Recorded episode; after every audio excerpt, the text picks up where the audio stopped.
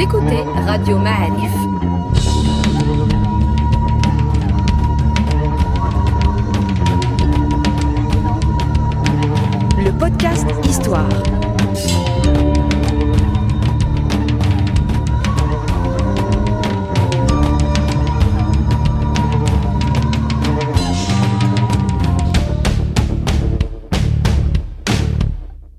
La saison 3 du podcast Histoire vous est offerte avec le soutien de Maroc Télécom. Bienvenue les amis dans un nouveau podcast Histoire de Radio Ma'alif. Nous sommes euh, encore une fois euh, heureux de vous recevoir, de vous retrouver. Et nous sommes également heureux de recevoir le professeur Philly qui, est, euh, qui a été convoqué. Alors je ne vais pas vous dire qu'il est venu très vite, mais il est venu. Il est venu parce qu'il honore ses convocations. Salut Abdullah. Bonjour Sereda. Comment ça va? Alhamdulillah.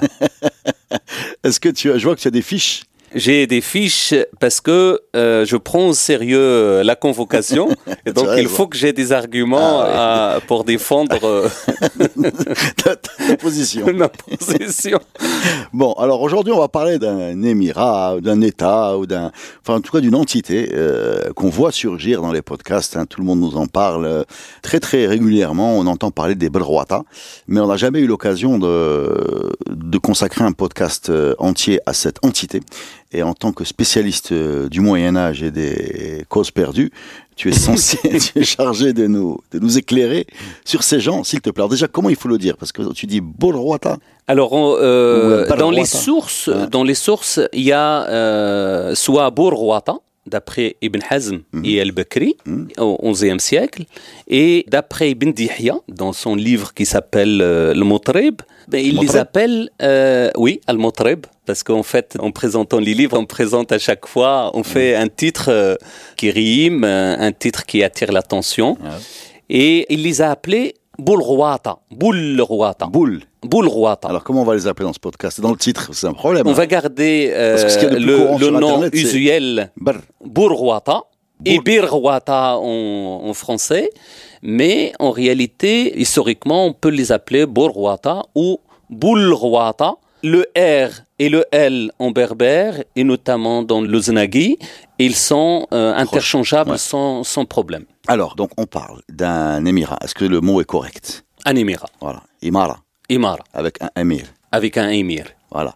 Qui, euh, si j'ai bien compris, hein, tu me corriges, c'est en termes de superficie ou de frontières entre, euh, en gros, euh, ce qui est Mohammedia aujourd'hui, jusqu'au sud, sur la côte, vers l'embouchure de l'Ouest Tensift, c'est ça? Et vers l'intérieur des terres, jusqu'où à peu près? Jusqu'au Moyen Atlas. C'est grosso modo, en fait, c'est un espace très large oui. et qui est situé entre Bourgreg, en gros, jusqu'à Omrbe. Mais il peut dépasser ses limites au moment où cette force politique, qui est euh, en réalité le plus ancien émirat du Maroc, et il peut dépasser ses limites en allant jusqu'à Tensift, comme tu l'as dit, mais également au niveau est jusqu'au Moyen Atlas, jusqu'à ce qu'on appelle historiquement Fezez. Fezez, c'est quoi Fezez Fezez, en fait, c'est le Moyen Atlas, c'est le terme historique du Moyen Atlas. ça serait quoi aujourd'hui comme Ça serait euh, Khunifra, ça serait euh, Azro. Euh, historiquement parlant, il y a Qal'at Fezez euh, aux environs de, de C'est un, un territoire très grand. Extrêmement grand. Et riche extrêmement riche au niveau agricole et l'ouverture justement sur l'Atlantique lui offre de possibilités de commerce, mais on va y revenir certainement tout à l'heure par rapport à, leur doctrine, etc.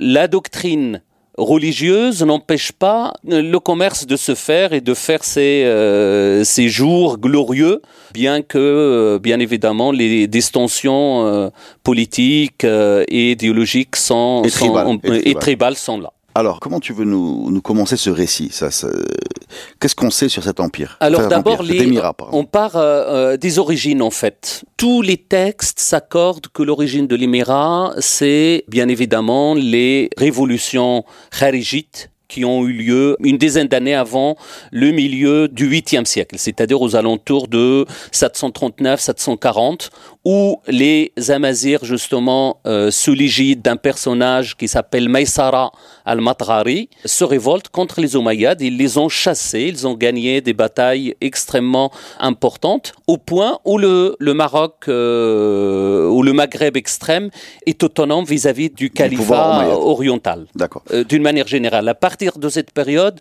l'ingérence du califat oriental est strictement et terminée. Donc en fait, là, si on fait une petite parenthèse sur le, la conquête omeyyade, elle s'est, elle s'est plus ou moins mal finie en fait. Très très mal fini, très très mal fini. Et vous avez évoqué dans l'un des podcasts justement cette euh, conquête qui a soumis les habitants du Maghreb d'une manière générale à un traitement extrêmement euh, insupportable. Euh, méprisant. Méprisant. Il les a considérés comme des musulmans de second rang. Or, il a imposé sur ces musulmans une capitation. Capitation, c'est un impôt, tu veux dire? C'est un impôt payé en nature, généralement avec justement soit l'esclavagisme justement des populations locales, notamment les femmes et les filles, et euh, des récoltes, etc., etc. Donc c'est des traitements en fait rapportés par les textes assez anciens, au IXe siècle les premiers. Ils sont tardifs, mais relativement, c'est des textes orientaux, donc euh, la possibilité qu'ils soient crédibles est, là. Mais en tout cas, on sent justement une animosité vis-à-vis de ce conquérant qui traite les populations locales comme euh, il ne faut pas les traiter normalement comme, euh, comme, comme un musulman. Parce que Maïsara en question, il est parti en délégation voir le calife euh, Omeyyad et il n'a pas été reçu et il a laissé une lettre sur place pour protester contre les gouverneurs Omeyyades du Maghreb. Et eh ben, n'ayant pas de réponse, ils se sont révoltés et c'est de là qu'il est né en fait l'émirat des Barwata. De la révolte de quelle tribu? C'est d'Imas Mhm. En fait, selon la tradition historique, même si Al-Bakri, au XIe siècle, les considère comme des Andalous. Et bien évidemment, le Bakri étant Andalou, il ne peut pas se permettre de trouver le bonheur en dehors de ses, euh, de ses contrées. en dehors de son, sa, hiérarchisation. Exactement. D'accord. Exactement. Donc, euh, Maïsara va euh, voir le, le, le calife Omeyyad pour lui signifier son mécontentement de de la gestion déléguée euh, qu'il a dans son Mrale Barça. Il n'est pas reçu, il arrive, il se révolte et ça devient un État. Ça devient, on va dire... C'est quelle année euh, ça? c'est 739-740. Euh, D'accord. 122 de l'Igir. Hmm. Et c'est de là qu'on trouve le premier personnage des Borwata, Tarif. Tarif. Tarif, qui est le premier personnage qui a effectivement, d'après les sources, côtoyé Maïsara et il a adopté le kharigisme sofrite exactement le même kharijisme dont on a parlé quand on a évoqué l'Ibn Midrar de Sigil Massa. D'accord. Quel est le rapport entre ce tarif et tarifa? Alors, c'est autre chose. Tarif euh, de tarifa, c'est un général, au même titre que Tariq ibn Ziyad.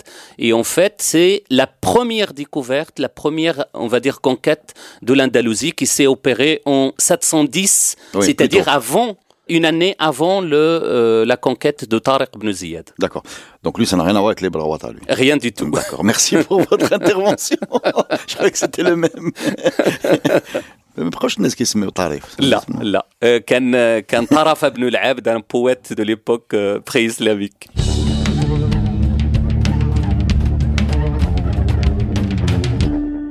Donc on, connaît euh, son fondateur, Maïsara, on connaît euh, Tarif qui a, qui a pris la succession, si j'ai bien compris. Exact. Il assise tribal, en fait, c'est, d'après les textes encore une fois, il recense quatre euh, tribus importantes, Znata, Zwara, Mtagra et Mtmata donc euh, un agrégat de tribus qui se sont rassemblées pour constituer justement l'essentiel, on va dire l'assise tribale euh, et la asabiya, comme dirait Ibn Khaldoun, euh, de cet émirat. De corps, quoi. voilà. Mais est-ce qu'on a des idées sur l'organisation politique de cette structure, cette entité? Alors, l'une des caractéristiques justement de cet émirat, c'est qu'on est très très très mal renseigné par rapport à ses spécificités et malheureusement, les sources dont euh, nous disposons sont toutes, sans exception, des sources exogènes. C'est-à-dire qui nous... sont des cris de l'extérieur. Voilà.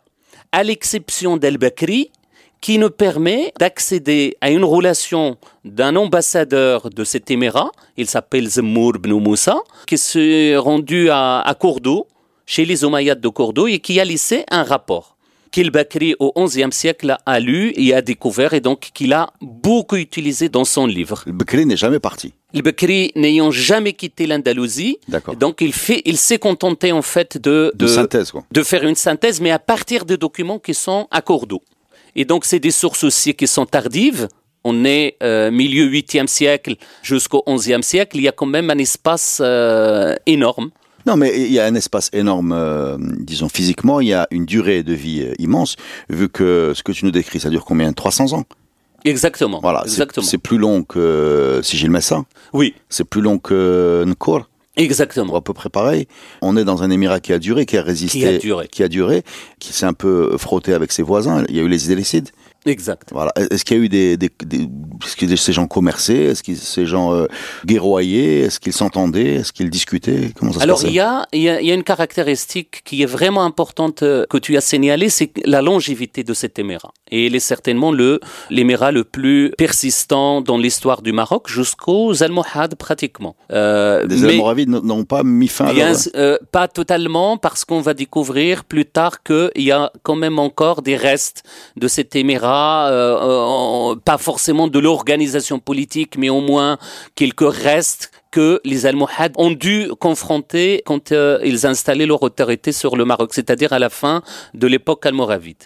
Ce qui est important, mais tu as raison, l'émirat a subi des attaques systématiques depuis les Idrissides jusqu'à la fin des Almoravides. La première, euh, les Idrissides par exemple, depuis Idriss Ier, il n'a cessé de les combattre. Et d'ailleurs, euh, on sent ou on ressent que pendant que les Idrissides étaient forts, sous Idriss Ier et Idriss II, en quelque sorte, l'émirat des Barwata était relativement faible et que probablement, comme on peut l'imaginer, Azmour par exemple, c'est une ville idrisside, gouverné par un idrisside. Chella, c'est une ville où il y a un gouverneur idrisside.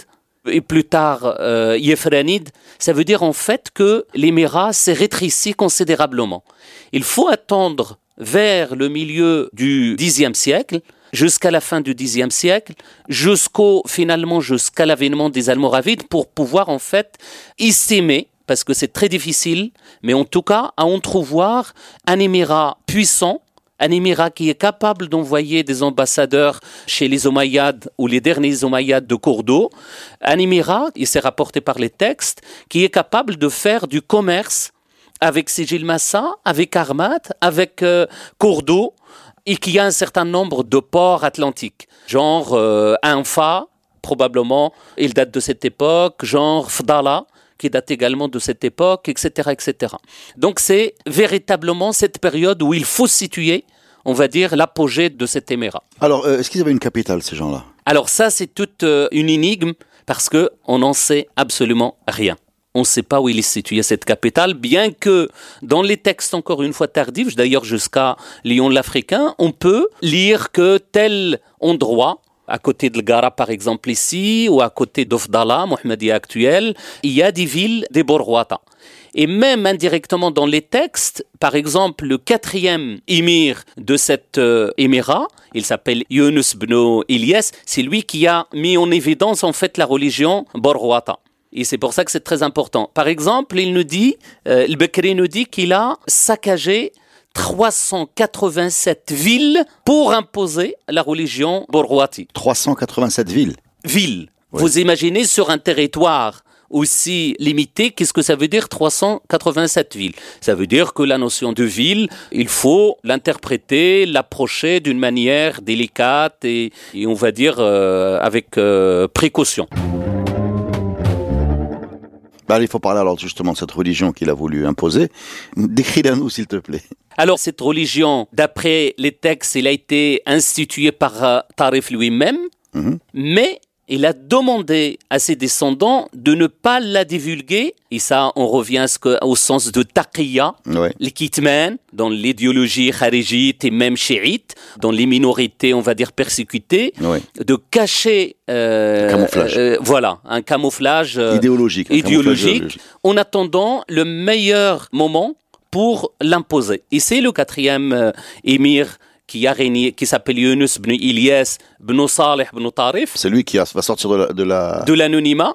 Et il exerce en quelque sorte, il a pratiqué un prosélytisme religieux exacerbant. On en a parlé, il a euh, saccagé, d'après les textes, bien sûr qu'il faut relativiser, 387 villes.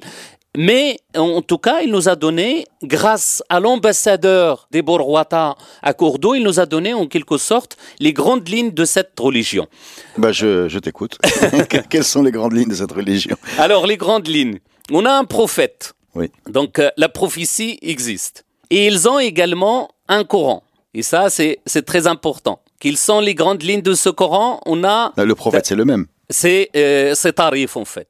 Ah, d'accord. C'est Tarif, le, le, le, prophète. Non, pas Mohammed. D'accord. Non. Ah, je croyais que c'était une, une, variante, mais non, c'est une autre chose. On va revenir euh, euh, sur cette question. Mais en tout cas, ils ont un prophète ou un faux prophète, mais en historien, on n'a pas le droit de juger. On n'est pas là pour juger, on voilà, essaie juste de, de, comprendre. Mais en tout cas, il y a le, le, prophète.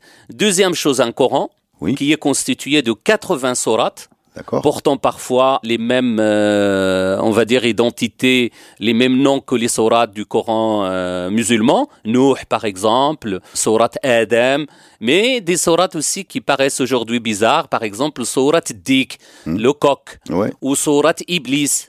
etc. Et donc, c'est un mélange du Coran qu'on connaît et d'autres choses qu'on connaît pas. J'y reviendrai. Mais c'est très important de dire, par exemple, qu'ils ont cinq, euh, dix prières. 5 le jour et, 5 euh, la nuit. Mhm. Bon courage. Hein et, ils ont le jeûne du mois d'Orajeb.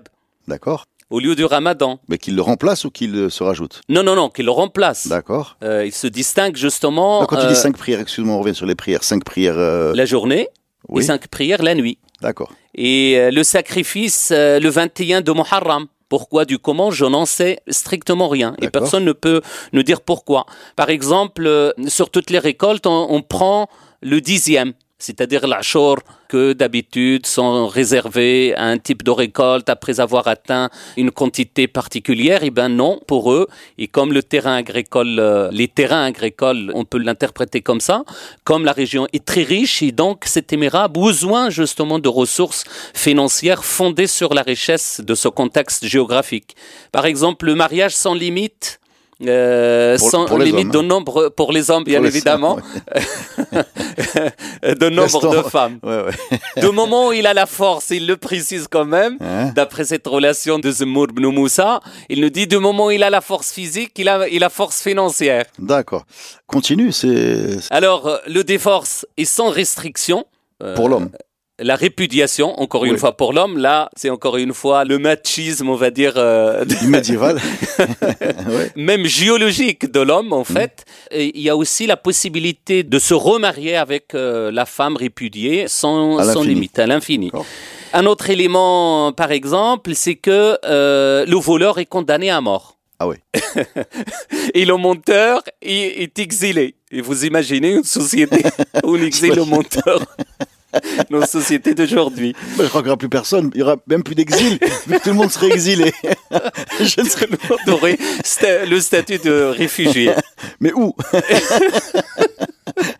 D'accord, continue. Alors, un trait commun avec la religion musulmane, la fornication est sanctionnée par la lapidation. D'accord. Il y a quelque chose avec les poulets, je crois. Oui, la question du poulet, déjà, on ne mange la tête d'aucun animal. Mhm. On ne mange pas les têtes des animaux. Mhm. Et le coq, est détestable juridiquement parlant parce que c'est lui qui précise les heures de prière. Et donc les heures de prière, il n'y a pas l'Aden comme mmh. aujourd'hui, comme chez les musulmans, mais c'est le chant du coq en fait qui précise euh, les heures de prière. Le poisson, il y a quelque chose avec le poisson, je crois. Alors le poisson, il faut l'égorger. Dakat, c'est-à-dire en fait, il faut l'égorger, on peut pas le manger comme ça, ce qu'on appelle la tahliya une fois pêché, à ce moment-là, s'il n'est pas égorgé, euh, il n'est pas mangeable. On a fait le tour de... Oui, des préceptes de cette religion. D'accord on est loin quand même de l'islam tel qu'on le connaît. On ou, est... ou, alors, je sais pas, euh, parce que tu as, précisé, tu as précisé que les sources étaient exogènes. Oui. Euh, D'après certains historiens, je te livre ça, hein, tu sauras répondre euh, mieux que moi, euh, les, les, particularités ou les bizarreries, en tout cas les bizarres, ce qu'on reçoit aujourd'hui comme des bizarreries, parce qu'on est dans un référentiel musulman, donc on a des, des, surprises quand on entend parler de, de des prières ou bien de sommes, bref.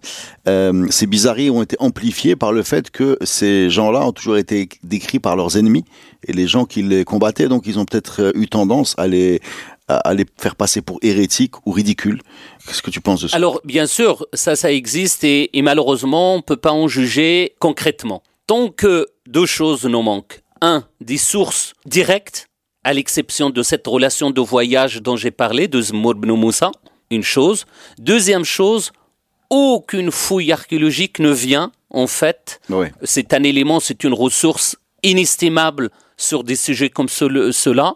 Et malheureusement, sur ces dimensions religieuses, même l'archéologie ne peut apporter que des hum, hum. témoignages euh, indirects. Mais eux-mêmes, comment ils se voient? C'est-à-dire eux-mêmes, est-ce qu'ils se voient comme des musulmans ou ils se voient comme autre chose? Oh Par exemple, est-ce qu'ils vont partir l'âge Non. Non, justement. Et à mon avis, d'après, euh, en tout cas avec les limites de la documentation dont nous disposons, mais l'historien ne peut pas rêver de sources ou de ressources documentaires dont il ne dispose pas. On utilise euh, ce qu'on a sous la main et donc en essayant de le critiquer, etc., en mettant à chaque fois des questions, en le, critiquant en, interne et en externe. Mais en réalité, on n'a aucune idée de comment ces gens-là se considèrent euh, eux-mêmes. Mais en tout cas, d'après ce qu'on voit, on voit en fait que cette situation religieuse fondée sur un syncrétisme qui a toujours caractérisé l'histoire du Maroc, une région très peu touchée par le, les monothéismes, il faut le dire, que ce soit le christianisme ou le judaïsme, ça a toujours resté en marge d'un certain nombre de religions populaires, de kahinage euh, par exemple. Et en tout cas, on a légèrement, en quelque sorte, de tous ces éléments-là qu'on découvre avec cette tradition historique euh, telle qu'on l'utilisant, on a une société maghrébine, marocaine plus précisément, qui n'a pas été euh, véritablement touchée par les monothéismes, euh, comme on pourrait l'imaginer par exemple en Ifriqiya, en Tunisie actuelle. Euh, et donc, euh, ça reflète une réalité. Il faut savoir par exemple que au XIe siècle, on a encore dans Atlas des gens qui adorent le bélier. Oui. on a encore des gens qui s'adonnent. le, bélier, c'est pas la c'est le comment il s'appelle le, dieu bélier, le, à, accouche. Accouche, voilà. Oui, et le terme de amour nous couche, couche, en réalité reflète cette euh, réalité profonde, une caractéristique de l'histoire du Maroc. Il faut savoir par exemple dans les Romara, il y a Hamim qui est un faux prophète en tout cas, euh, dans l'histoire du Maroc, il est vraiment jonché de ce genre de faux prophètes, de Mahdi, de... Et ceux qui réussissent sont bien évidemment peu nombreux par rapport à ceux qui échouent en cours de route. Non, mais déjà, il faut quand même, c'est dur hein, de se mettre dans l'esprit de cette période, mais l'islam, il date de très peu de temps avant, avant ça. C'est-à-dire que quand euh, Tarif, c'est-à-dire que l'expérience du prophète de l'islam, euh, a dû donner des idées à beaucoup de gens. C'est-à-dire qu'aujourd'hui, ça a l'air complètement euh, bizarre de lancer une religion ou bien de se prétendre émissaire divin, mais à l'époque, comme on n'est pas très longtemps après ça, et quand on voit l'impact et le pouvoir que ça a donné, ça pouvait donner des idées à beaucoup de gens. Et, même actuellement, on, l'a déjà signalé une fois, il y a encore des, des Mahdi, des faux Mahdi, et, ceux des formes différentes.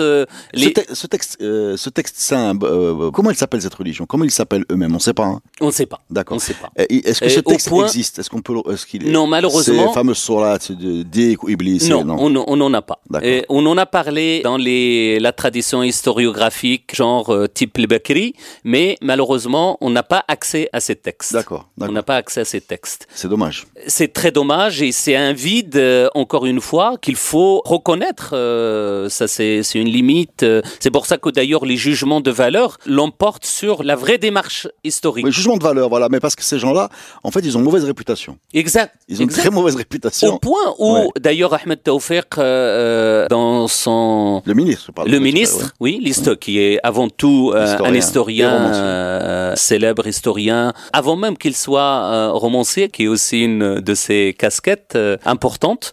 Il dit que Boulrouata ou Bourrouata nous renvoie en fait à Boulrouat, c'est-à-dire en fait celui qui est dévié en gros, un kafir, c'est-à-dire un jugement de valeur. Ça veut dire en fait que même le terme lui-même, c'est quelque chose, c'est un jugement de valeur qui a été appliqué à cette entité, à cette éméra. Il faut chercher, encore une fois, l'une des issues, on risquerait pas de trouver un document qui date de l'époque médiévale et qui nous décrit et qui nous dépeint les caractéristiques de la religion ou de l'émirat de Borwata. Ça, à mon avis, faut pas rêver. Il faut pas rêver. Mais l'archéologie peut apporter des choses. Et je sais, par exemple, que que ça soit le professeur Siraj ou le professeur Achaban de l'université d'Ain le professeur Siraj de l'université de Mohammedia, travaillent sur ce sujet. Le professeur Siraj a, publié ses recherches sur notamment les cimetières de la région de Mohammedia, et, etc., qui présentent des motifs, on va dire, euh, qui posent un certain nombre de problèmes qui sont différents, voilà, qui posent, euh, certes, il les a considérés comme des Borwata, mais en quelque sorte, qui ont la limite en fait chronologique, qui posent des problèmes chronologiques. D'où la nécessité d'engager un travail de réflexion. Le professeur Ashban fait depuis euh, des années, des années de recherches sur le terrain, sur ces questions. Il dit qu'il a découvert un certain nombre de sites, mais malheureusement, il n'a pas publié le travail. Or, avec les techniques archéologiques actuelles, ne serait-ce que les tessons de céramique, ils sont capables de te dater un site comme euh, un C14 et parfois même mieux qu'un C14. Eh ben vas-y, qu'est-ce que tu fais ici eh ben il faut, il faut, arrêter de te convoquer. il, faut, il faut faire le travail de terrain et ça, c'est effectivement, c'est la seule issue. Et c'est très bien que euh, les deux professeurs s'engagent et engagent réellement une réflexion de terrain pour une fois sur un sujet épineux et qui posera toujours problème. On a parlé de, doctrine, de religion. Euh, est-ce qu'on peut parler de seconde de, de, puissance militaire, de force de combat? Parce que ces gens ont quand même euh, duré 300 ans. Euh, ils ont eu quelques adversaires euh, sévères, coriaces, je pense en particulier aux, Almoravides qui ont, euh, bah, qui avaient une puissance militaire bien connue. Ça veut dire qu'eux aussi étaient très costauds. Est-ce qu'on sait sur quel type de structure ils, appuyaient cette capacité de résistance ou en tout cas de défense de leur territoire? Alors c'est réellement un atout considérable de cet émirat, vraiment l'organisation militaire qui s'élève, d'après les textes, à 12 000 cavaliers. Ah oui. Ce qui est sérieux énorme, énorme pour une armée d'un émirat, c'est considérable. Il a la capacité de défaire pratiquement tous ses ennemis, et s'il n'a pas la capacité de défaire, il a une capacité de résistance que les Idrissides n'ont pas eu, ou que les Midrarides n'ont pas eu.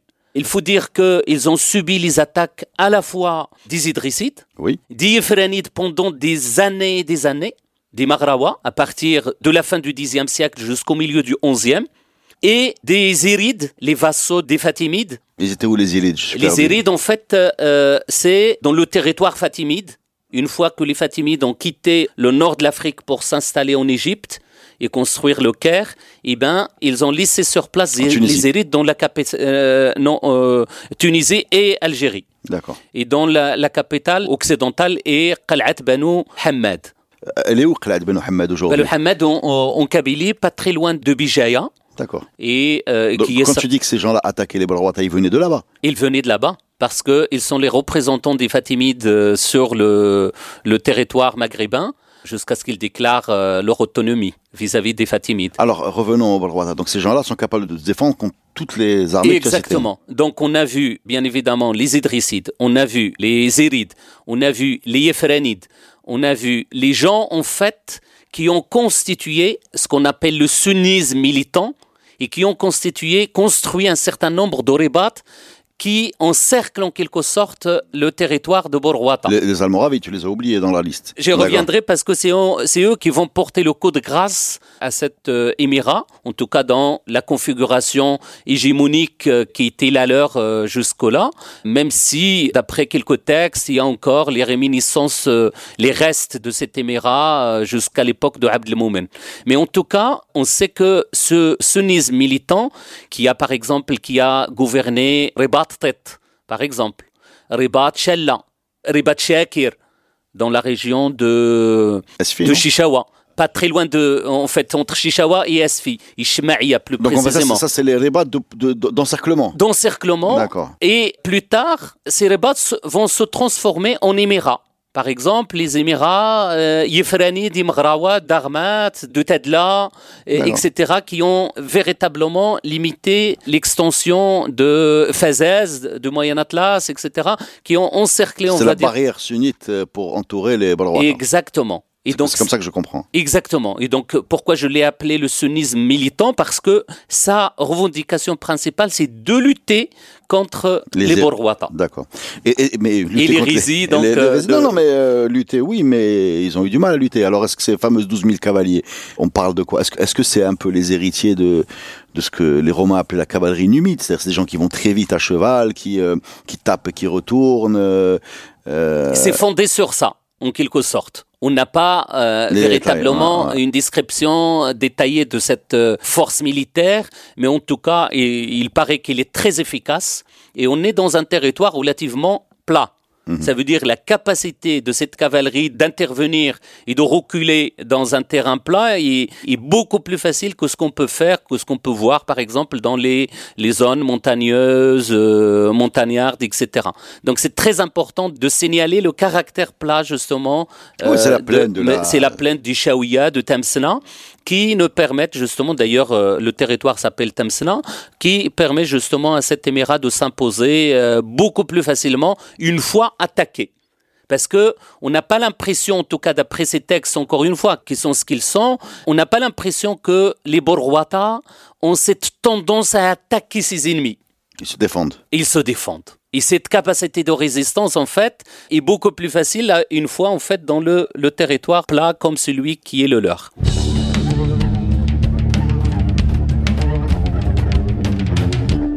Alors, arrivons aux affrontements entre les Almoravides et les Balrouata. Est-ce que c'est Youssef bin qui va mettre fin, ou bien c'est son tonton Abou Bakr euh, Non, c'est d'abord Abdullah ibn Yassin. D'accord. Abdullah ibn Yassin qui est le chef euh, religieux de cette téméra. D'accord, euh, Abdullah ibn Yassin, c'est l'Ibn Soumel des Almoravides. Exactement. D'accord, c'est l'idéologue. L'idéologue et le prédicateur des Almoravides.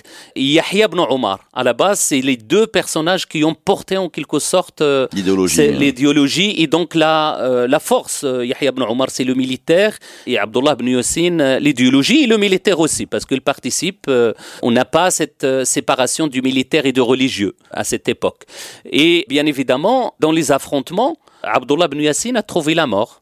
Et d'ailleurs, sa tombe, il est encore vers Krifla, près de Roumanie, en fait, au nord de, Rabat.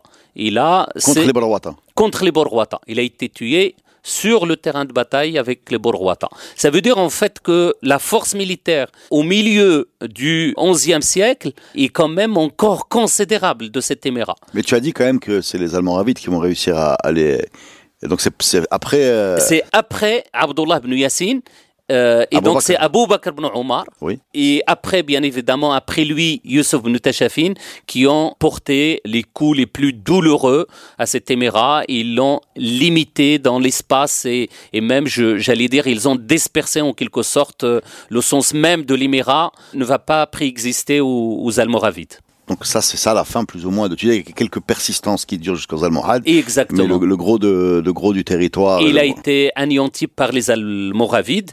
Et bien évidemment, euh, il faut voir qu'est-ce que ça, ça représente à l'époque en tout cas, un émirat, un, État en, en, constitution, les Almoravides, qui ont déclaré dès le départ que leur objectif est le djihad et surtout ce jihad contre qui? Contre ce qu'on considère comme les hérétiques.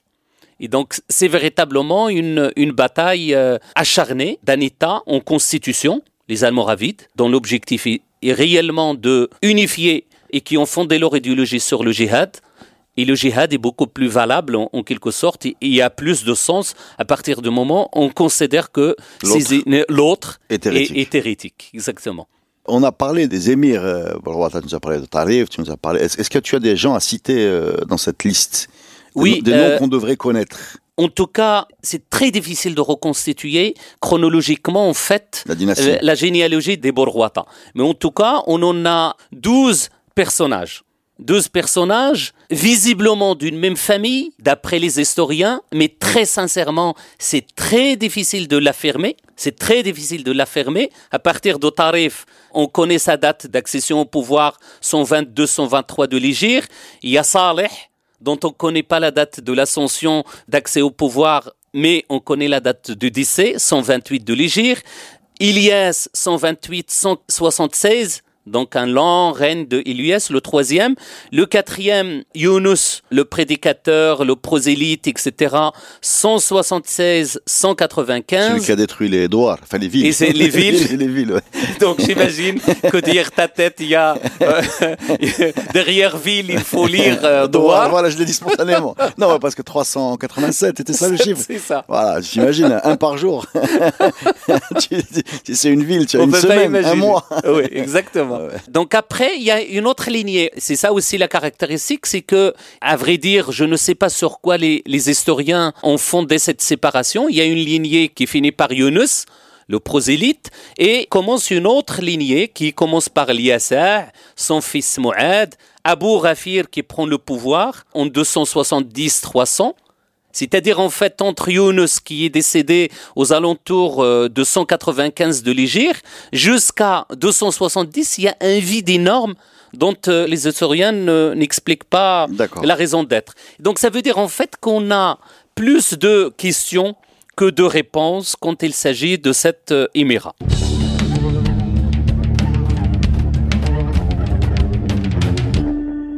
Alors moi j'ai une dernière question peut-être qu'elle est stupide, mais euh, on a des gens qui se sont soulevés contre les Omeyyades.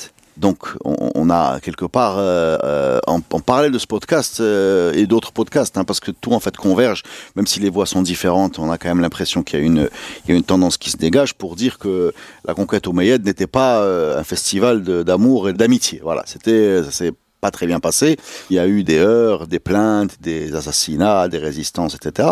Et pourtant, tous les prénoms de tous les gens que tu nous cites deviennent arabes très vite tous les prénoms sans aucune exception. C'est-à-dire que euh, on parle de Younes, enfin je ne vais pas tous mm, les citer, mm, mais mm, euh, comment tu peux m'expliquer que les prénoms, et, depuis cette époque-là, alors bien sûr il y a encore des prénoms d'origine amazigh encore aujourd'hui euh, au Maroc, mais 100 ans après des affrontements très durs avec les Omeyyades, les prénoms des, des Amazirs aient changé Alors, ça a changé dans la tradition scripturaire, c'est-à-dire écrite.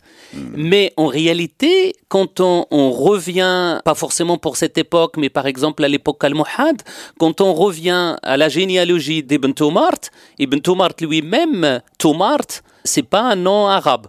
Donc il y a, il y a les deux à la fois, en il y a, quelque sorte. Il y a Ibn, c'est vrai. Mais euh, on, Mohamed Sheikh, même après, Mohamed Sheikh, ça n'existe pas. Ça veut dire quoi, Sheikh Ça n'existe pas. Mais en fait, il s'appelle Amrar ça veut dire le, le vieux, le grand, le chef. Et en réalité, il y a, il y a cette image-là scripturaire qui a été imposée en quelque sorte par la tradition écrite. Mais... Est-ce que ça veut dire, attends, restons sur cette image euh, de la tradition écrite. C'est qu'à partir du moment où on écrit en arabe, quel que soit ton nom, on va te donner un nom arabe. C'est ça ce que tu veux dire? Ça veut dire qu'il y a une euh, en quelque sorte, ça n'existe pas en tant que Kousseila. Il s'appelle euh, Axel. Euh, Axel Bnou Lemzem. Donc il n'est pas arabisé bien qu'il soit musulman au début de son ralliement avec euh, certainement l'un des gouverneurs omeyyades du Maghreb, qui est euh, Aboul Muhajir Dinar, qui est le, certainement le plus docile et le plus compréhensif des spécificités locales. Et c'est lui qui a rapproché Koussaïla des musulmans.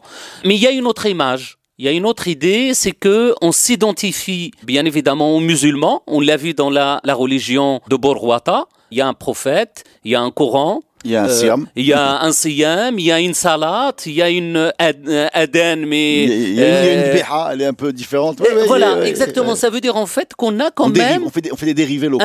voilà, exactement. Mais on l'inscrit dans des spécificités locales, on l'inscrit dans une tradition et dans les, les traditions, les us et coutumes locaux, les traditions locales, qui lui permettent en fait une, une stabilité, une stabilisation sur place. Et c'est pour ça qu'il s'est imposé. À partir du moment où les Amazirs ont accepté l'islam, ils se sont révoltés contre les Umayyads en tant que musulmans. Oui, et donc ils veulent parfois même au nom, au, nom, du, au nom de l'islam, exactement. Ça c'est sûr et certain. Et même dans la lettre euh, de Maïsara dont j'ai parlé, qui a été rapportée par euh, euh, à la fin du 9e siècle, il décrit concrètement qu'est-ce qu'on reprochait aux souverains ou aux, aux, aux, aux gouverneurs, aux comme quoi ils ne respectent pas la religion. Quand on, gagne des batailles, euh, ils, partagent le butin entre eux, ils ne laissent euh, de côté, euh, ils traitent mal nos troupeaux, ils traitent mal nos femmes, etc., etc. Ça veut dire en fait que c'est à partir du référentiel musulman qu'on peut critiquer justement ça. Et donc c'est pas étonnant d'adopter aussi quelques éléments de cette religion. Oui, mais là, le côté hégémonique de la façon dont il a été adopté, euh, me semble très rapide en fait, très rapide. C'est-à-dire que si si euh, euh, si on décidait que on devait on devrait changer de prénom, j'imagine ça, ça allait prendre à l'époque avec les moyens de communication, etc plusieurs dizaines ou centaines d'années. Et là, on a l'impression que du jour au lendemain, il n'y a plus que des prénoms arabes. J'ai du mal non, à... Non, ça, c'est sûr et certain. Encore une fois, c'est quelque chose qui nous a été pas mal euh, imposé par la, la, tradition scripturaire. Mais en réalité, quand on va en quelque sorte dépouiller un peu ses sources, on trouve souvent notamment par exemple un, un qui est le compagnon d'Ibn Tomar, qui nous a donné les noms des compagnons d'Ibn Tomar, euh, leurs traditions, la généalogie par exemple d'Ibn Tomar, de Abdelmoumen, etc. Et dans laquelle on trouve par exemple les Aglides, les Amrar, il y a par exemple un certain nombre de noms en fait qui sont traditions euh, amazir euh, pur sang. Mais encore une fois, c'est peut-être aussi, mais c'est euh, à chercher encore, à confirmer encore, le fait d'adopter un prénom ouvre les portes justement à ces populations qui ont beaucoup participé dans la conquête islamique, ce qui était une exception dans le monde musulman, c'est que les Amazirs ont porté en fait cette religion notamment vers l'Andalousie. Oui. Euh, Tariq ibn Ziyad, euh, Tarif, etc. C'est majoritairement des Amazirs qui ont conquis euh, l'Andalousie. D'accord? Et donc ça veut dire en fait qu'à partir du moment où on adopte ce, euh, on est d'une façon ou d'une autre intégré dans ce système. Bien évidemment, l'un des moyens d'intégration, et d'ailleurs le système français le fait encore, changer le, le nom. Et bizarrement, ceux qui ont plus changé les noms, les prénoms en France, ce n'est pas la, la troisième génération ou la deuxième génération, c'est la première génération. Donc on trouve euh, un Marocain qui a pris la nationalité française et qui s'appelle François. Il garde Mohamed, mais il s'appelle François. D'accord, c'est la euh, première génération par, par envie de... Voilà, par envie d'être assimilé, d'être intégré, etc. Est-ce que c'est la même chose?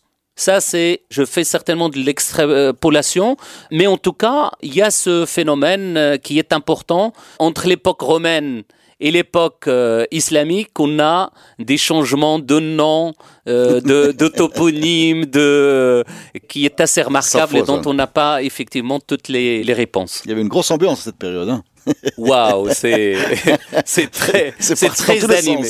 C'est très animé. Est-ce que tu veux rajouter quelque chose pour que nous puissions considérer qu'on peut refermer ce podcast avec la tête haute? Ça suffit. Euh, ben, il faut le mériter. Euh, je pense que euh, non. Je voudrais insister sur en fait l'autre partie. En fait, c'est la force économique de cette téméra. L'agriculture. L'agriculture notamment, et, et, le fait justement que on l'a déjà certainement mentionné, mais les fondements en quelque sorte de la force de cet émirat est forcément lié à ses fondements économiques. D'accord. Euh, Parce qu'aujourd'hui, c'est une plaine riche. Exactement, exactement. C'est en quelque sorte le grenier. Et c'est pour ça que... Ils ont été attaqués. Et c'est pour ça aussi qu'il faut attaquer, d'une part, qu'il faut expliquer aussi les relations très, très intimes avec euh, les Omeyyades de Cordoue. Hmm. C'est des sunnites, c'est le califat. Et pourtant, elle est en très très bon terme avec, euh, entre parenthèses, les hérétiques euh, Ça veut dire en fait que le bon sens politique l'emporte souvent sur les différences idéologiques. Et le bon sens économique aussi. Exactement. Ou alors ça veut dire peut-être qu'il n'était pas aussi hérétique que ça, peut-être. Exactement, enfin, exactement. beaucoup de questions à la fin de ce podcast, des questions, euh, non pas forcément des réponses, euh, mais en tout cas on est content d'avoir fait ce qu'on a pu, et surtout euh, grâce à toi, merci beaucoup pour nous éclairer sur ce pan de notre passé. Merci les amis, à la semaine prochaine pour un nouveau podcast Histoire.